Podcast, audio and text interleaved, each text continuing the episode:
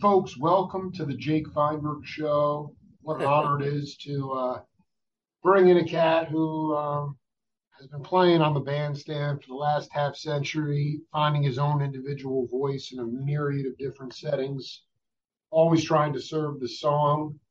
Harvie S., welcome to the Jake Feinberg Show. Well, thank you, Jake. It's a real uh, pleasure to be here and speak with you. You know, I want to read this quote from my interview with Mike Stern and then get your, uh, you can just riff on it any way you want. He said, Harvie S. Uh, got this gig back in 1985. He might have been later than that at 1369 Club.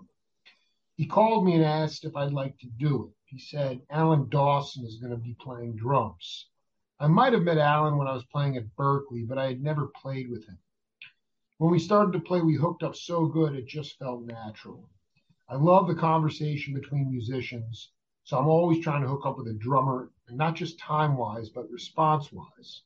The drummer first, and then the bass player. It's like the heart and lungs of the band.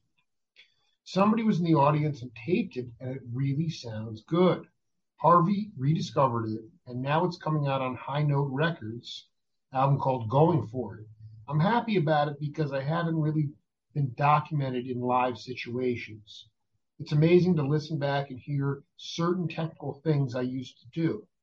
I was probably playing more notes than I do now.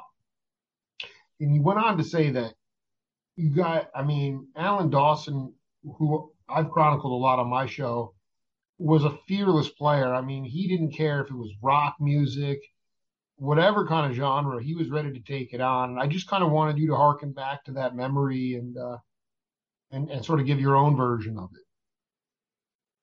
Oh, okay. Well, essentially, when I got the gig, because uh, I was up there playing, I think with Jack Wilkins or something, and the owner came over to me and he said, "You know, you want to come in and bring a band or something?" And I said, uh, Yeah, I'd like to come in maybe with Mike Stern because we've been playing a lot together.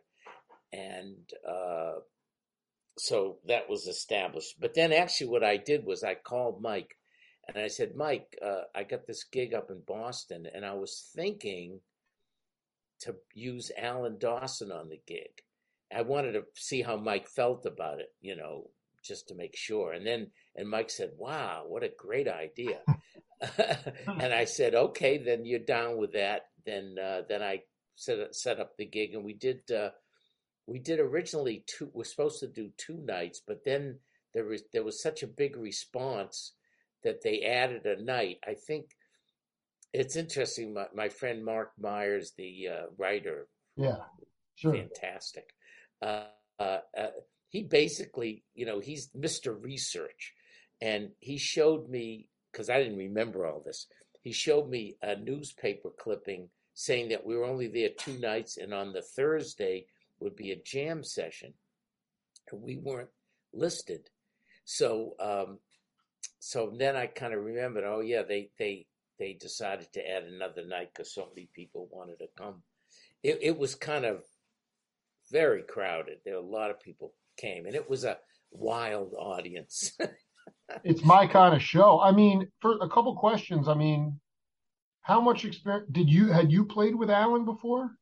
Yeah, yeah. I, um, I worked with Alan not a lot, but a bunch of times when when I lived up in Boston before um, I moved to New York. I used to be kind of the house bass player at Lenny's and the Jazz Workshop. Yeah. And and uh, so I played with a lot of I played with like you know people like Zoot Sims and uh, uh, I played with oh god I can't remember all their names. Yeah, no, I mean you're. I want to be clear. You're talking late '60s, early '70s. You were early the house, '70s, early '70s. You were the house bassist at Lenny's as well.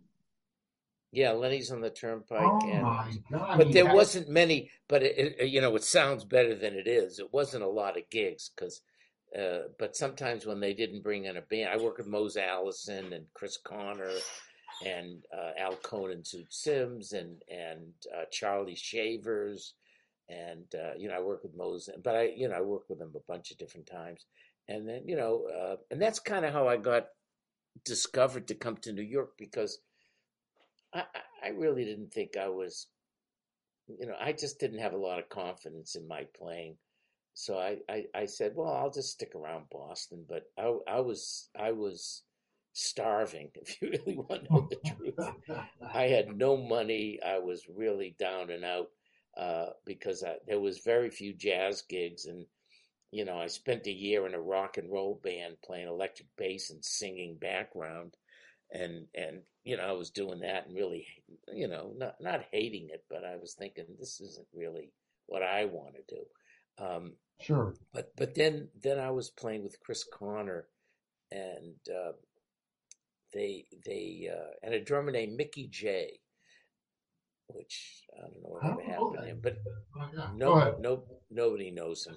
but but he was a very good drummer. Yeah. And so anyway, we played there, and and and and Mike Benny says, you know, you really should move to New York. And I and, I said, really? He said, yeah, you should move to New York. I'll get you some gigs. And I said, well, at that time, like you know, starvation was knocking at my door. So, and not being able to pay the rent. So I was thinking, okay, I'll go anywhere if I if I think I can make enough money to survive.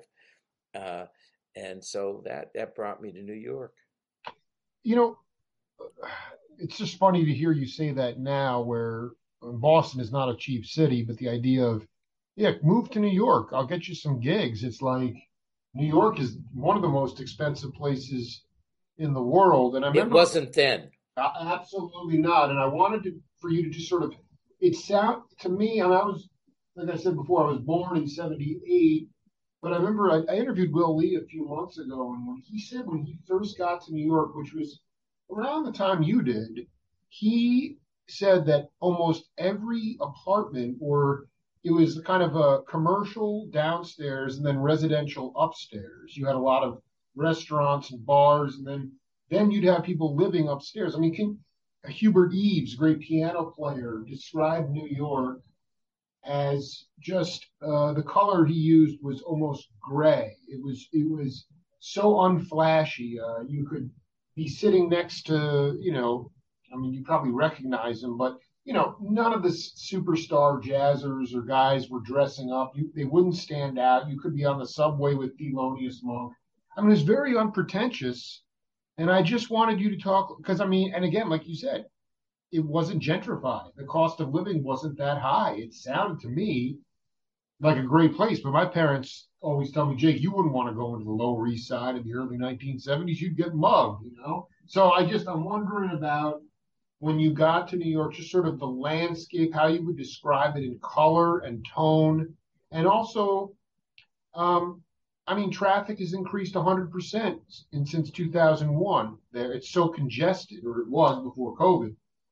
Just talk about the breathing. I mean, I remember Denny Seiwell talking about driving up in a car after the half note into Harlem. You can get there in, you know, 20, 15 minutes. Anyway, you can riff on that any way you want. Well, I mean, there's a, a lot to say. I mean, New York was was was quite different uh, at that time. It's I think very hard for a lot of people who weren't there right. to to imagine it. Uh, first thing, like I I had a I had a loft uh, on 28th Street, and my my it was funky you know, I won't I won't tell you it wasn't funky, uh, but it was 120 bucks a month. Oh my god! And gigs gigs paid uh, not you know paid okay. I mean, yeah, like 50 bucks a night or something, right? Well, yeah, sometimes that. Some I was working a lot. Well, I mean, I was doing a lot of different gigs, and it it's like it's just like now, the prices varied.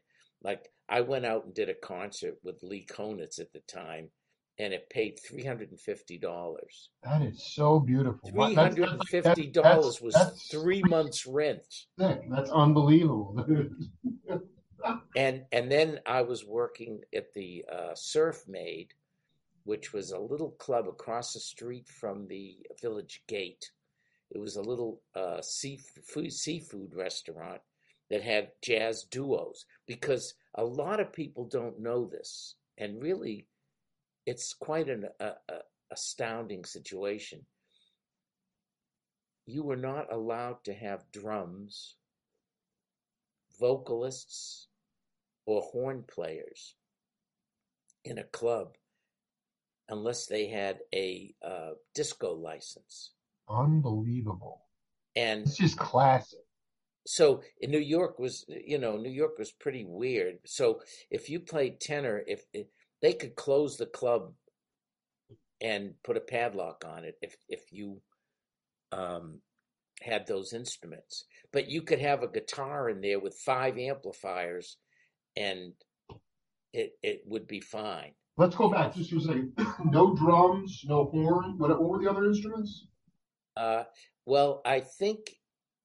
Uh, oh yeah, you were allowed a vocalist, but like if I'm, this is how severe and stupid it was. So don't always think of New York as being as hip as it, it, it as I, I you did. like it to did. be. Yeah, I did. Yeah. Uh, it, if you, I was playing with a piano player, and the piano player sang. When the piano player sang, the piano player was not allowed to play the piano because you're only allowed to have two musicians. Oh my gosh, that's a little uptight. That's how how messed up it was. So at this seafood restaurant, that's that, that's how it was. Yeah, well, no, it was all over the city, Wow. not just there. Well, hold on. but I used this- to play at yeah. Bradley's. Used to be like that. I played at Bradley's. I remember going into Bradley's book for a month, and it was all duo.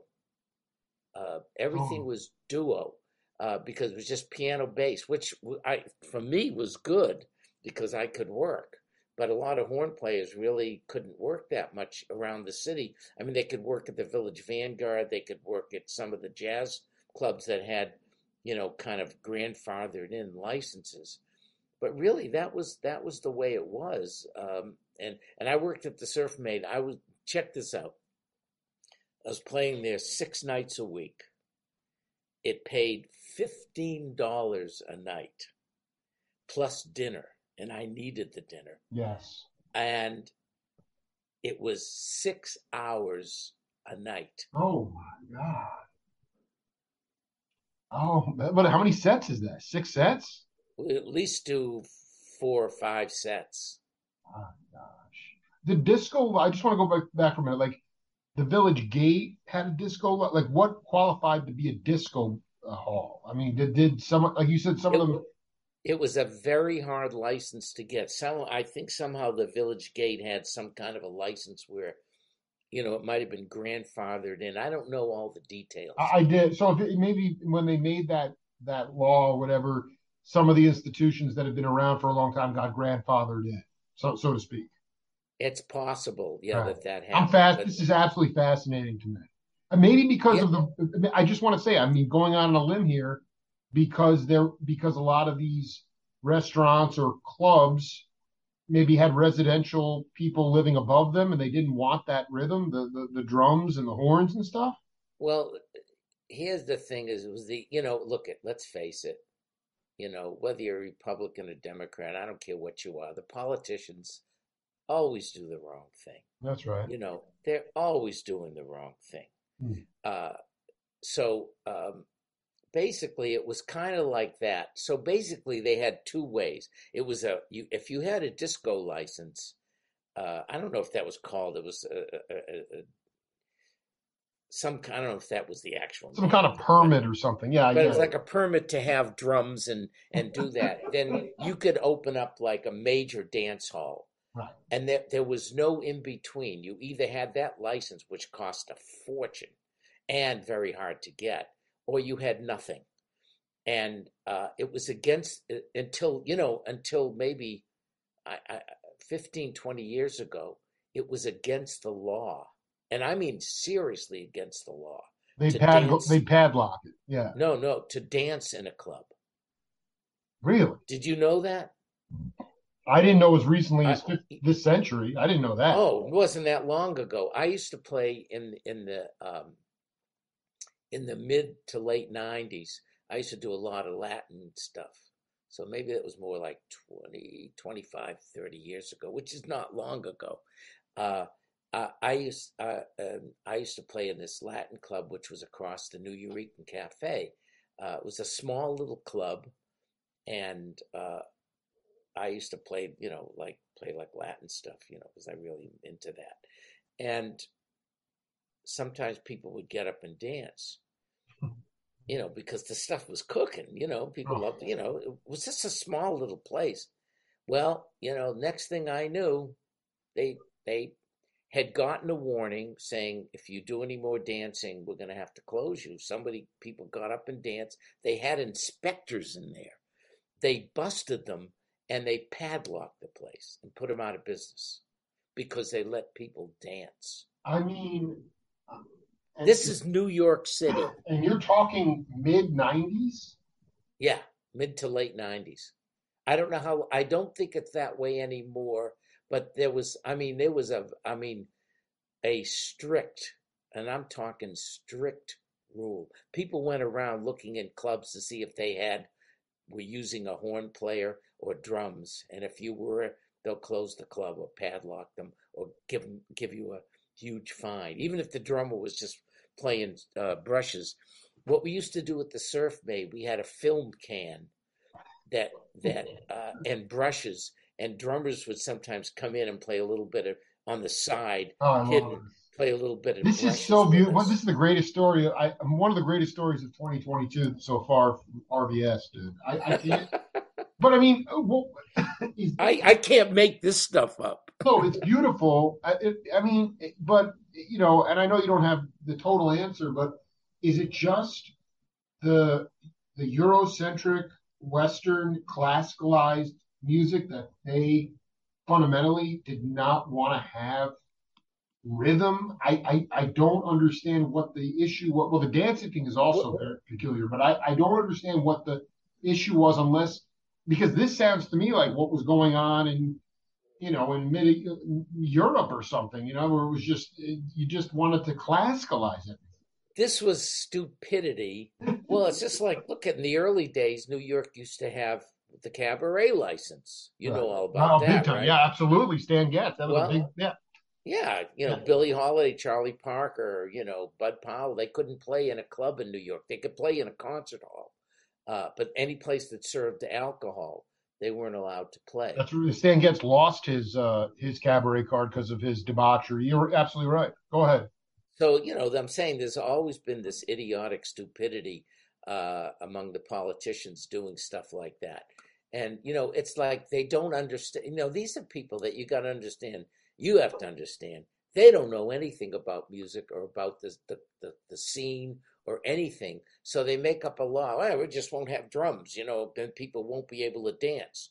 Uh, you know, uh, So that like was the ra- that was the rationale. That that's that's the stupidity. Yeah, right there. Yeah. Now, now, when I played in that club with the dancing, they had now, I, I, from what I remember, my good friend Mark Morganelli, who owns the Jazz Forum, Oh yeah, great cat. Mark is, you know, one of my favorite people, and and and Mark, I think, is a lot of people don't credit him for this, and I will. He got together with a lawyer. They sued the city and found that law, that cabaret law, to be unconstitutional, which it was, and uh, that broke that law. Morganelli was on a on, on a judicial crusade, uh, on a litigious. Yeah, he hired a he hired a, a lawyer, or he got together with a lawyer from from I can't remember from New York University or some you know someone that really knew the law, and they brought a suit against New York City, and they declared that that idiotic law uh, unconstitutional.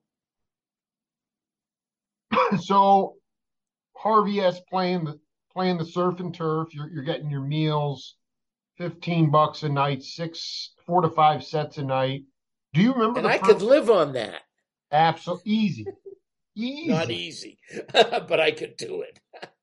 Um, like, was there uh, was there some kind of uh, what, what, you know what was the status of uh, where did you live again? Lower West Side, is that right? I, I had a place on 28th Street. But the thing is, also at that time, there was a big um, studio scene. Absolutely, right. And I was I was playing a lot of electric bass, and I was doing a lot of. Uh, I was also uh, getting in the studio scene. I was doing like you know I was recording with I actually recorded a lot with James Brown. I, I, I recorded some movie scores. Uh, you know, I wasn't the top studio guy because every time I kind of moved up the ladder doing studio work, I would get a tour and go out on the road for you know we go out for a month or six weeks and then all, they called me for all these recordings. I did a lot of jingles, you know, commercials. Sure. Uh, but but but but then once they call you and you're not available, uh, then you go to the bottom of the list. Absolutely. Well, that's why a lot of cats never took those road gigs because they didn't want to lose their spot in L.A. or New York or whatever. How did you crack. That was not an easy scene to crack, though. Who were you hanging out at Jim and Andy's and got a got a call? How did you get into the studio scene to begin with? Well, actually, when I came to the city, right away I started working in the studios, and quite truthfully, yeah. I wasn't that prepared to do that because I I was just strictly a jazz bass player. Right. You know, I mean, I knew how to play funk and rock, uh, but I was really just a jazz, and I wasn't a studio guy. I, I, I mean, I got into a studio and suddenly they put me in a booth with headphones with a click track, and and I went, I don't work. I never used a click track in my life. So like, uh, but eventually I, I, you know, I studied with the metronome so that I could could do that stuff. But it, it was, you know, it was one of the funniest things. I, I, you know, here I am, like I'm I'm such a hardcore jazz guy, you know, and now I'm in I'm in the studio, and we're doing some kind of rock funk tune, and I'm in the studio with Steve Gadd and Joe Farrell. I love this. They're on the date, and they they they they put us in a booth, the three of us, and we did what they call the clap track. So here I'm in the studio with with my you know like you know, these guys. I'm like, you know, I gone to see Joe Farrell with Elvin, you know, and he's like, you know, one of my huge heroes. And I, I was just a kid, and I'm sitting there clapping uh, on on a rock record with Joe Farrell and Steve Gadd. It was. This is, but this is this is this is this is the way I sort of. It was a little bit. uh well, it was actually kind of beautiful. You're telling me you just showed up at, at a, like did did you get into radio registry? I mean, to me, I used to be in radio registry. Yes, I was uh, in radio. I'm just registry. saying, like the studio scene was humming along for decades before Harvie S got there. I, I cannot believe you just waltzed into the studio scene. Well, I, like I said, I wasn't the big cat, but they were. Of course not. But you were getting getting calls. Oh, oh I, I mean, if I had not wanted to tour and travel, uh, I think I could have moved up the ladder there. Uh, who? So what was when you first got? What was some of the early mid '70s touring? You who was? You didn't. I mean, you, you played on Brown record. You didn't tour with James Brown, I would assume. No, no, no, no. That was just strictly studio stuff. Sure. I just did, did stuff in the studio. Probably my name. I'm sure my name's not on it. And I did it with Steve Gadd. A lot of times, Jimmy Madison. Jimmy Madison, the filthiest drummer, dude. Yeah, no, that. Um, do you have any idea what what albums you were on? No, I have no idea. I used to just go in record. They would just have tracks. That's tune right. One, That's right. tune two. I play on it. I did a lot of his ballads because uh, they kind of had some funk guys they like to use. But I did some funk. But I did a lot of his ballads. Um, but I have no idea. And I, I did the I did the score to a movie called Black Caesar. No, you didn't. That's yeah. my favorite soundtrack of all time. Get out of here. I'm dude. That I've never heard it. Do you know that I've never heard it? Ron Carter's on it too. Harvie, get a copy immediately. It is the greatest. It's you know I have I I have not. I've never had, heard it. It's burning. It's burning. It's burning. And I you know I, that was during that black exploitation era. You know I mean I just unbelievable that you, and definitely accompanists were not credited on that album. So that right, is, but I'm on it, and I know Ron Carter did some of it, and I don't know if he sick. played acoustic or electric on it. I have no idea, but I I, I know that I'm on the record. Uh, but I, I well, get. I mean, you gotta. Yeah, you should. I mean, I don't know. Uh, I gotta find you a copy of that. That's well, maybe I, mean, I can. I'll, yeah. I'm sure I can find it on YouTube. But the, yeah, the question anyway, is, what tracks were you on? But that that's on. Yeah unbelievable. Yeah, but at that time, I, I was doing a lot of touring with, uh, you know, a band that a lot of I never got the credit for this, Hmm. but I was a co-leader and founder of the band Double Image.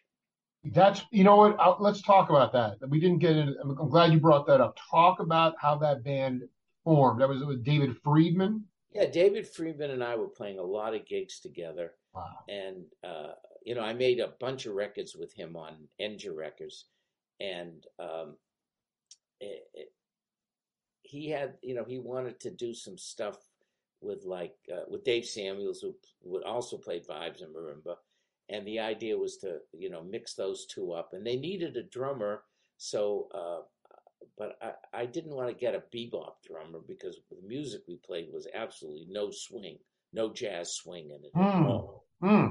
So I found this guy who who could play swing, but was more open, liked to play kind of percussion. This guy, Mike DiPasqua, and uh, unfortunately, Mike uh, and David have both passed away.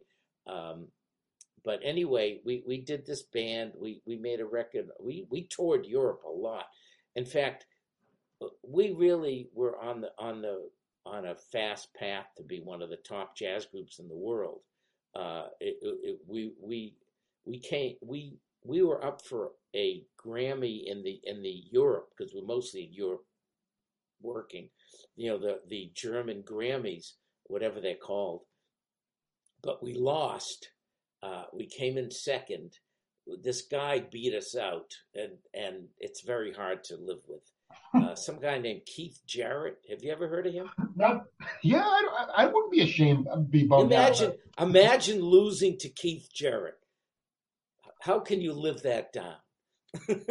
Yeah, you know, but first of all, I got to go back for a second. I understand that the your music was consumed in Europe, but can you talk about like the early gigs you guys would have in New York? I mean, first of all, double vibes, marimba vibes with We, we didn't work. We didn't hardly work at all in New York. We played a week at a club called Hoppers, and then you know we did a few little things around New York. It was mostly pack up, and you know it was a, a whole other world. I mean, No, the question the question I have is Yeah. is like uh was was was David already had a lot of connections over in Europe already? I'm trying to figure out how you got momentum to begin with. I mean, obviously this is like pre-weather report. Uh, Maybe no, no, it's not. No, you know, like it was it very very percussive. Like the only thing that kind of reminds me is that M'Boom with Max Roach, you know, all that percussion, but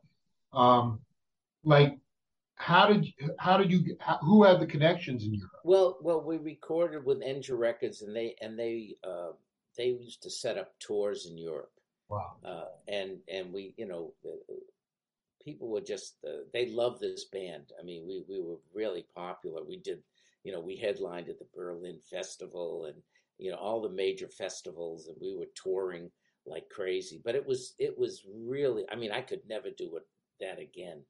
We were touring like I mean, I, I mean, I could write a book on on the the, the way.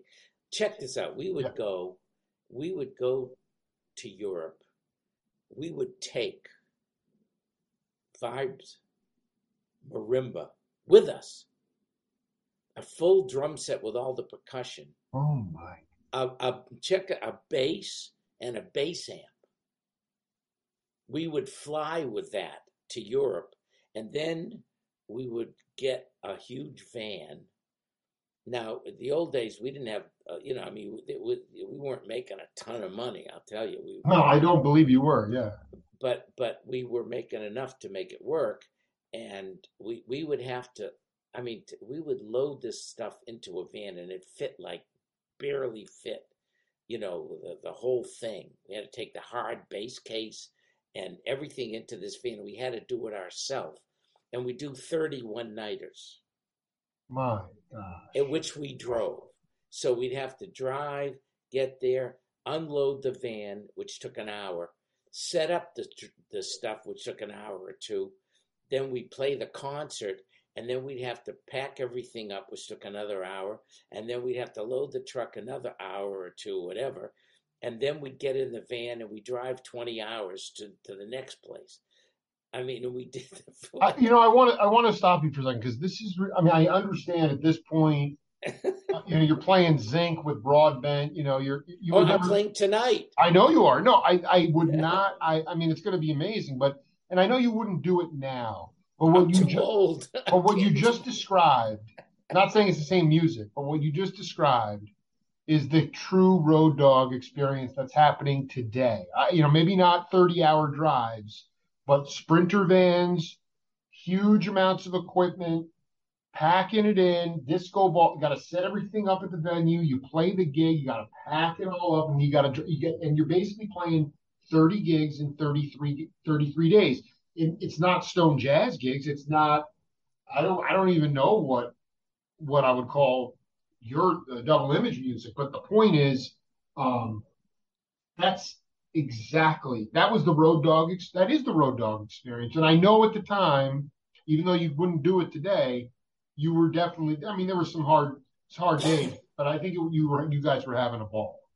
Well, no, it you know it it, it had its good points. You know, at least musically, uh, it definitely worked out. Did you did you did you guys before? I have one of those albums. I feel it was on. It's the one with the black cover with red on it. Yeah, that one is called Dawn. That that's the record we did for. We left Enja Records, which was a mistake. It was on ECM, right? and we went on ECM. And by the time that record was getting done, the band was we were not getting along between Oh. we, and uh, and that record is like I gotta say I had very little to do with, and uh, And so you don't. It's hard for you to listen to it. I, I I don't think I ever. Did Well, you never listen listen to Black Caesar either. We got to get that in your ears. Yeah, I never listened to any. No, So um, no, the, you know when when the band was, this is something I talked to with Mark Egan about when with as it related to. Mark was doing the same thing with Pat. We used to. You know, no, this is a the question I really want you to talk because this is so important. Uh, with the Metheny group, and it was also this is a page out of uh, the Grateful Dead uh, book where uh, the Dead, for instance, uh, spent did not go into the studio for seven years. They road tested. They they let they made they they created these new songs. Metheny did as well with Egan and Gottlieb and Mays. And before they would record them, they would go out extensively and and road and road test these songs. And in doing so, certain tunes took on a new life of their own. So that then, when they were ready to go into the studio, it was really locked in. Whereas now you have so many cats who go in and record and then go tour those songs. How did you guys, when the band was really hot, not 79, but early on, did you guys do something similar where you would allow original tunes to take on a life of their own and then record them? Well, when by the time we recorded our first record on Enja, which, uh, you know, we had been playing this stuff for a year probably, Right. and and there were never any charts. We developed the music on our own, and everything was like, you know, oh, I think tonight, why don't you add this, or why don't we do this, and and we we would just rehearse each tune and go over parts. Uh, you know, there might have been a lead sheet at the beginning, but that's about it, and then you know, we just we developed. It was the first record we did, the one on Enja. It's just called Double Image. I mean, I think if you listen to that record now, it could sound like it could have been recorded yesterday. It's, Really? it's, I really proud, really proud of that. Now, why do you say And that? Because we had this. I, I want you to talk about that because we talked in the. You're saying miking, the whole feel could have sounded like a, a, a Harvie S record today, not your typical record today recorded. Well, actually, I, I we recorded uh, with that amazing engineer Martin Wieland. Uh, you know, where they did a lot of the you know ECM records, Sure. the early ECM records, and uh, I think he did a beautiful job. And and we basically, you know, like we arrived at the studio after driving like you know 15 hours, you know, whatever, and and went in and and recorded it and, and no yeah we recorded it like late in the afternoon went i think we went way late into the evening to like midnight but mostly first second takes Sure. And and you know we had to set everything up and do the whole recording thing which is always you know you have to set up to a couple of hours And then after that, we packed up, got right in the van, and drove to the next town to keep playing. Oh, Uh, and uh, but but that tune had a great. I mean, that record ha- had a, a beautiful energy. you would say that that that early on that you'd already been playing a ton of gigs before you got in the studio, but the the tunes you never played the same song the same way once, right? I mean, it was No, no, no. Well, uh, I mean, we had a structure we worked with, hmm no question. But of course, you know, there was, you know, like jazz. I mean, there was a lot of open space Sure, to create and and do things. But yeah, I mean, that was it. I mean, it was a pretty amazing band, uh, and uh, you know, it. Sorry, it didn't work out. We, you know, basically, uh, it kind of broke up because, uh, you know, unfortunately, when you put a band together and it's uh, a co-op, you end up with four people, four leaders. We were all leaders of that Mm. band. A lot of people think Dave Samuels and Dave Friedman were the leaders. They were not. Let's make that clear. It was communal. It was I was a part. I was twenty five percent of the leadership of that band, hmm and um, you know that was it didn't you know it didn't work out. Let's just get there. Well, but it, you know, it did for a while, but it didn't. You know, it didn't last maybe as long as it could have, or you know, I mean the shelf life of it. I, you know, go, going back to the to the Dawson Stern gig, can you talk about? I mean, that sounded like a rock show or something. By the third night, people must have been losing their minds. Well, it was, you know, it was like it was those days where, like, you know, let's be real. I would let's put it this way: hmm. I wouldn't say there weren't drugs in that room. I, I did. I, I, I did. I, I, you know, it was mid 80s, early 80s, a lot of, yeah, it was just, there was so much heavy drug use everywhere. Yeah, the the the the, the audience was was hyped up, and and and That is they the were greatest thing in the world, man. And but you know that we it was it was great to play jazz and have that kind of an audience. Not a big place, uh, but it was like standing room only. You could barely move in there, um, and uh, it was. It, I think we were doing three sets a night. I can't. Re- I can't remember now if it was two sets or three. I think it was three sets. But uh, yeah, because I, I have I have like thirty five tunes or something. Uh, we played a lot of music, and and you know we just you know we we we when I booked the gig, you know I just said to Alan, "Don't worry about it. You know, just show up and we'll play." And so he said, you know, we got there. Of course, Alan was like the the, you know the most together. You know, you, you don't meet a, a nicer guy or, or more together cat than Alan Dawson. Mhm. So he was there way before us, there tuning up his drums, setting up. He was ready. So Mike and I get there, we set up, and Mike just starts calling tunes. That were you playing were you playing upright or electric? upright. Upright. Yeah, I was gonna say like uh Dawson had like a kind of a, a bebop kit in that sense. He brought that kind of kit. I mean, it just it's fascinating because I just saw Mike Clark this weekend play, and we had, did an interview backstage after the Oh. I'm playing with Mike on Thursday. That's so, dude. Tell, dude, he'll. Me and him just had a ball. I love was Mike.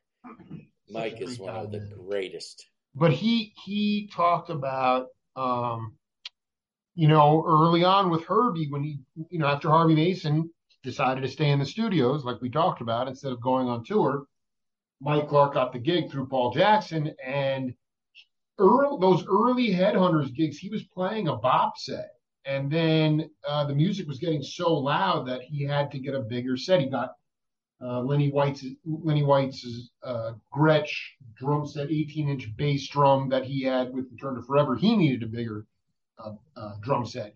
You didn't. You never strike me, even though you weren't thrilled about playing other types of music. You don't strike me as a jazz purist per se, even though you love the music. Be assured, I am not. You are not. So how? But I want you to talk to. How did you deal with? Um, just sort of in specifically in that that time period of the 70s when rock was really sinking its teeth in, FM radio was coming in, jazz was definitely losing a foot, big foothold as a popular music, and the and the and the sonic nature of the music was just incredibly increased. And and I wanted to know how you dealt with that, especially if you were on a gig that was really loud and you were playing a string bass. Well, it was it was difficult. So I ended up. I mean, I was playing a lot of gigs on electric bass, and you know, I was with Barry Miles. I was with probably one of the first, if not the first, fusion bands. Barry Miles was the first fusion cat. The first fusion cat. Well, I was the bass player in that, and I was oh, playing electric bass in that band. I recorded uh, two albums with that. With band. with with Silverlight. Yeah. I'm, oh, this is dude. I cannot believe you uh, did you. That's a pioneer. Those are Fusion is. Were you on that record? What album? What albums did you? No, the records I'm on is Magic Theater, and oh one called Barry Miles and Silverlight, both on London Records. Dude, I dude, I know both those records. How the those were done overseas? Barry told me about those sessions, but no, how, I did the we did those in in New York. But they were released on a on a British label or something, or, or well, London, London, uh, London Records. London Records. Um. So anyway, I don't know. No, but I think it was. I, I truly don't know. But no, go back to the question. Just talk about how you dealt. You play, you were playing a lot of gigs on electric bass, but once I mean, it's just the amps got bigger and the, the PA systems went from being antiquated to like these sonic systems. And I just, I wonder how you. I was using a fuzz tone. I oh, was using a wah wah pedal. I love I, it. And I was a Mu-Tron endorser. oh my God. Yeah, you were doing it like what everybody else was doing. I mean, that's what it was. Yeah. I mean, why not? You know, I mean, I, I, you know, as Marlon Brando said, I'll try anything twice. you know, uh, but I mean, as it related to the to jazz, uh, you know, because a lot of cats, I mean, it just it, it the music got so loud. I just wonder how it impacted in your mind what we consider to be straight ahead jazz, that that sonic like that that that the, the loudness of the music and how it increased sonically? Well, you know, what can I say? You know, the stuff was, I have to say, the stuff was loud. Yeah. And I had a big amplifier. you were leading the pack. and, were, and, and yeah. unfortunately, I lived on a three floor walk up. Oh. And getting that amplifier down the stairs was hard, and getting it back up was I don't know how you worse. did that. There was no elevator, obviously. No, it was a it was a funky loft, and and I had to carry that thing up a real skinny stairway. And did was Gil Evans around at that time? I was working with Gil Evans. Talk a little because you know there was a whole. This is a little bit, but not really. There was like a big co-op down in the west side of musicians could live. There was rent control. I was I was there. I was okay, so that was part. Okay, yeah. See, that's magic to me. I mean, I, it's lame they wouldn't allow drums and saxes in seafood restaurants, but yet here's this this enclave of mus- musician housing in, in the greatest city in the world. I mean, I, I don't know. So Gil, it, it, yeah. Yeah, and I'm sorry. Yeah, yeah. Gil lived down in Westbeth, um, and yeah, I was there a bunch of times and used to hang out with Gil. Um, Did you get to play in the big band and sub for Bushler once in a while? I got the gig after Bushler. Oh, this I, is me and Bruce Ditmas. Uh, oh, Bruce, because Bruce, Bruce and I were playing a lot together, and Bruce, you know, got me on the gig, and I was working with for about a year. I worked with Gil, and uh, but then I got busy with other things, and and uh, you know, it was a little. I hate to say it, it was a little too rock you know, it was yeah. it was not really what I wanted to do because it was, it, it, you know, it was more. Well, because it, it's fair to say that he was trying to make a commercial, a little more commercial music, make a little I more. I don't know what he was doing, but I mean, for me, like. Gil Evans was like, you know, the right. stuff they did with Miles. Oh, forget it. Yeah. I mean, yeah. you know, uh, I can listen to that anytime and it always sounds fresh and great to me. But later on, the stuff w- was good. I mean, Gil, of course, was like one of the greatest musicians, but it really, I got to be truthful, it's not, it's not what I wanted to do. But I did it, you know, I, I did do it. We played the bottom line. I used to play, you know, a bunch of, you know, I used to play a lot at the bottom line with him. And, you know, I did the gig for a while and it, it, it, it was fun. I was playing, I would bring my electric and my acoustic and the big amp you know, I mean, it was like No, that's the thing. schlepping in a cab. you do, do you uh do, are you are you uh friendly at all with uh well I mean the guy played with Broadbent every day but Putter Smith You know, I don't know part of that well because he's he lived he, he, mostly from the West Coast. you're absolutely right no this is a great story he showed up that Woody Herman uh needed a sub for his gig in LA this is going back in the 70s right around that time and Putter showed up with a string string bass and he's like, Where's your electric, dude? You know, like nobody was it really was like that whole phasing into the electric bass in jazz. And then right around that time, I mean, I know Gil was doing he did that album that never he never you know, he, it was a tribute album to Jimi Hendrix. Were you guys playing like fusion big band music? I mean, it, kind of I know you weren't it wasn't your it wasn't birth of the cool stuff, but I think I would have gotten off on that. Yeah, yeah. Well, what can I say? That that that was a time where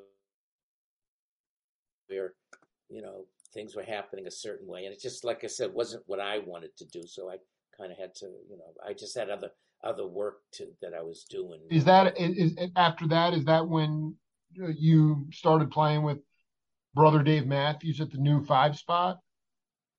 Well, uh, I think during that time, maybe Wow, I don't you know. I played with Dave time. Matthews for about it must have been at least five, six, seven years. It was a long time I played in that band.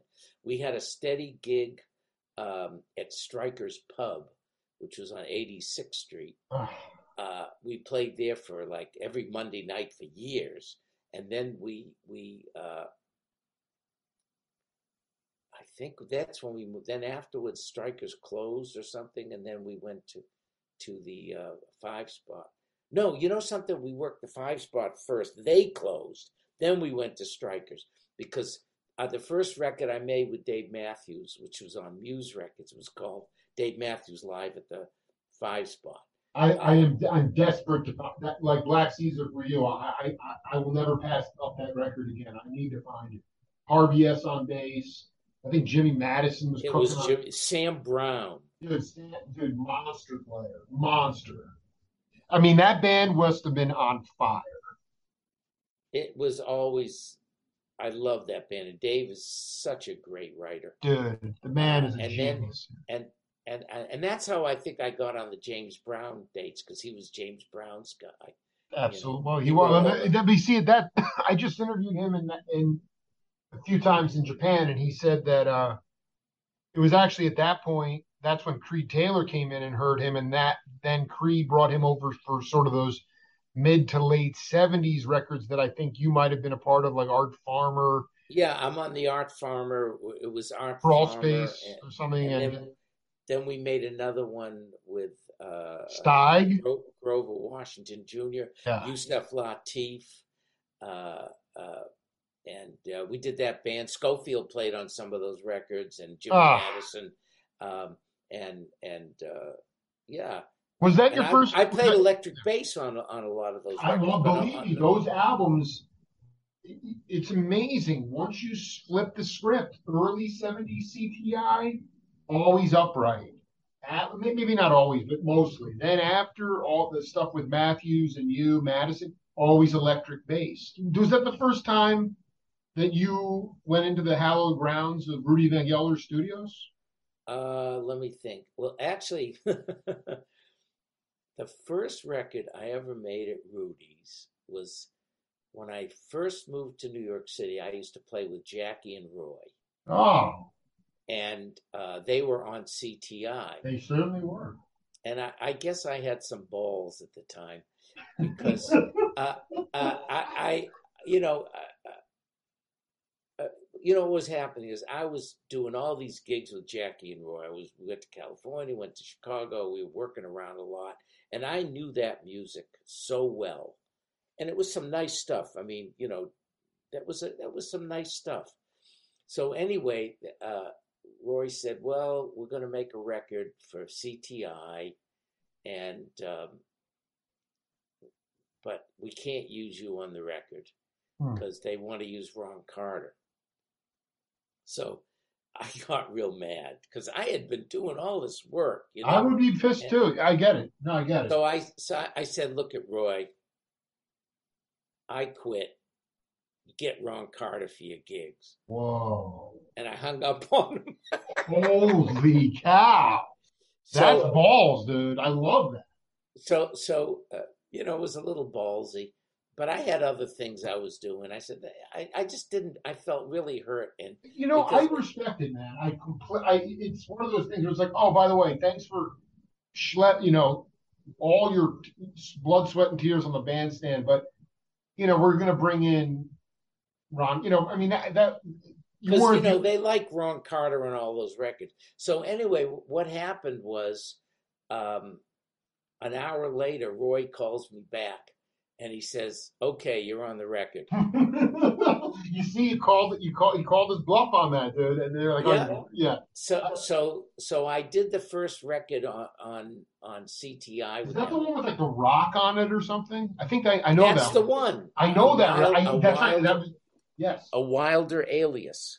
Oh, now that was your first studio session in New York. That was my first studio session. It was with uh, Oh. Steve Gadd, certainly was. Yes, Joe. Farrell, Hubert Laws, uh, and a, a vibist who kind of disappeared off the scene, Roy Pennington, and and uh, he Roy just played on I think one song, and and anyway we we did that record, Was that a, and that was at Van Gelder.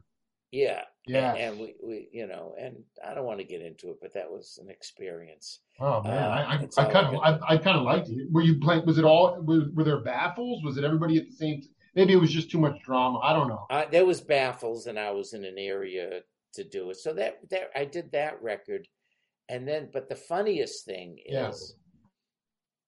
I finished the record. Well, actually, uh, well, I'm actually I've got stories I'm not going to tell. Uh, actually, when when when when that's when the record was done, like uh, two weeks later, this guy comes over to me, and he says, "Man, I just heard you on the new Jackie record, and you sound great on that." And I said, "That's impossible. How could that record come out in two weeks?" that that just I said, I said, "Are you sure?" He says, "Yeah, yeah, yeah. I got the record." And then it turns out it was a record came out that I didn't know I was recorded.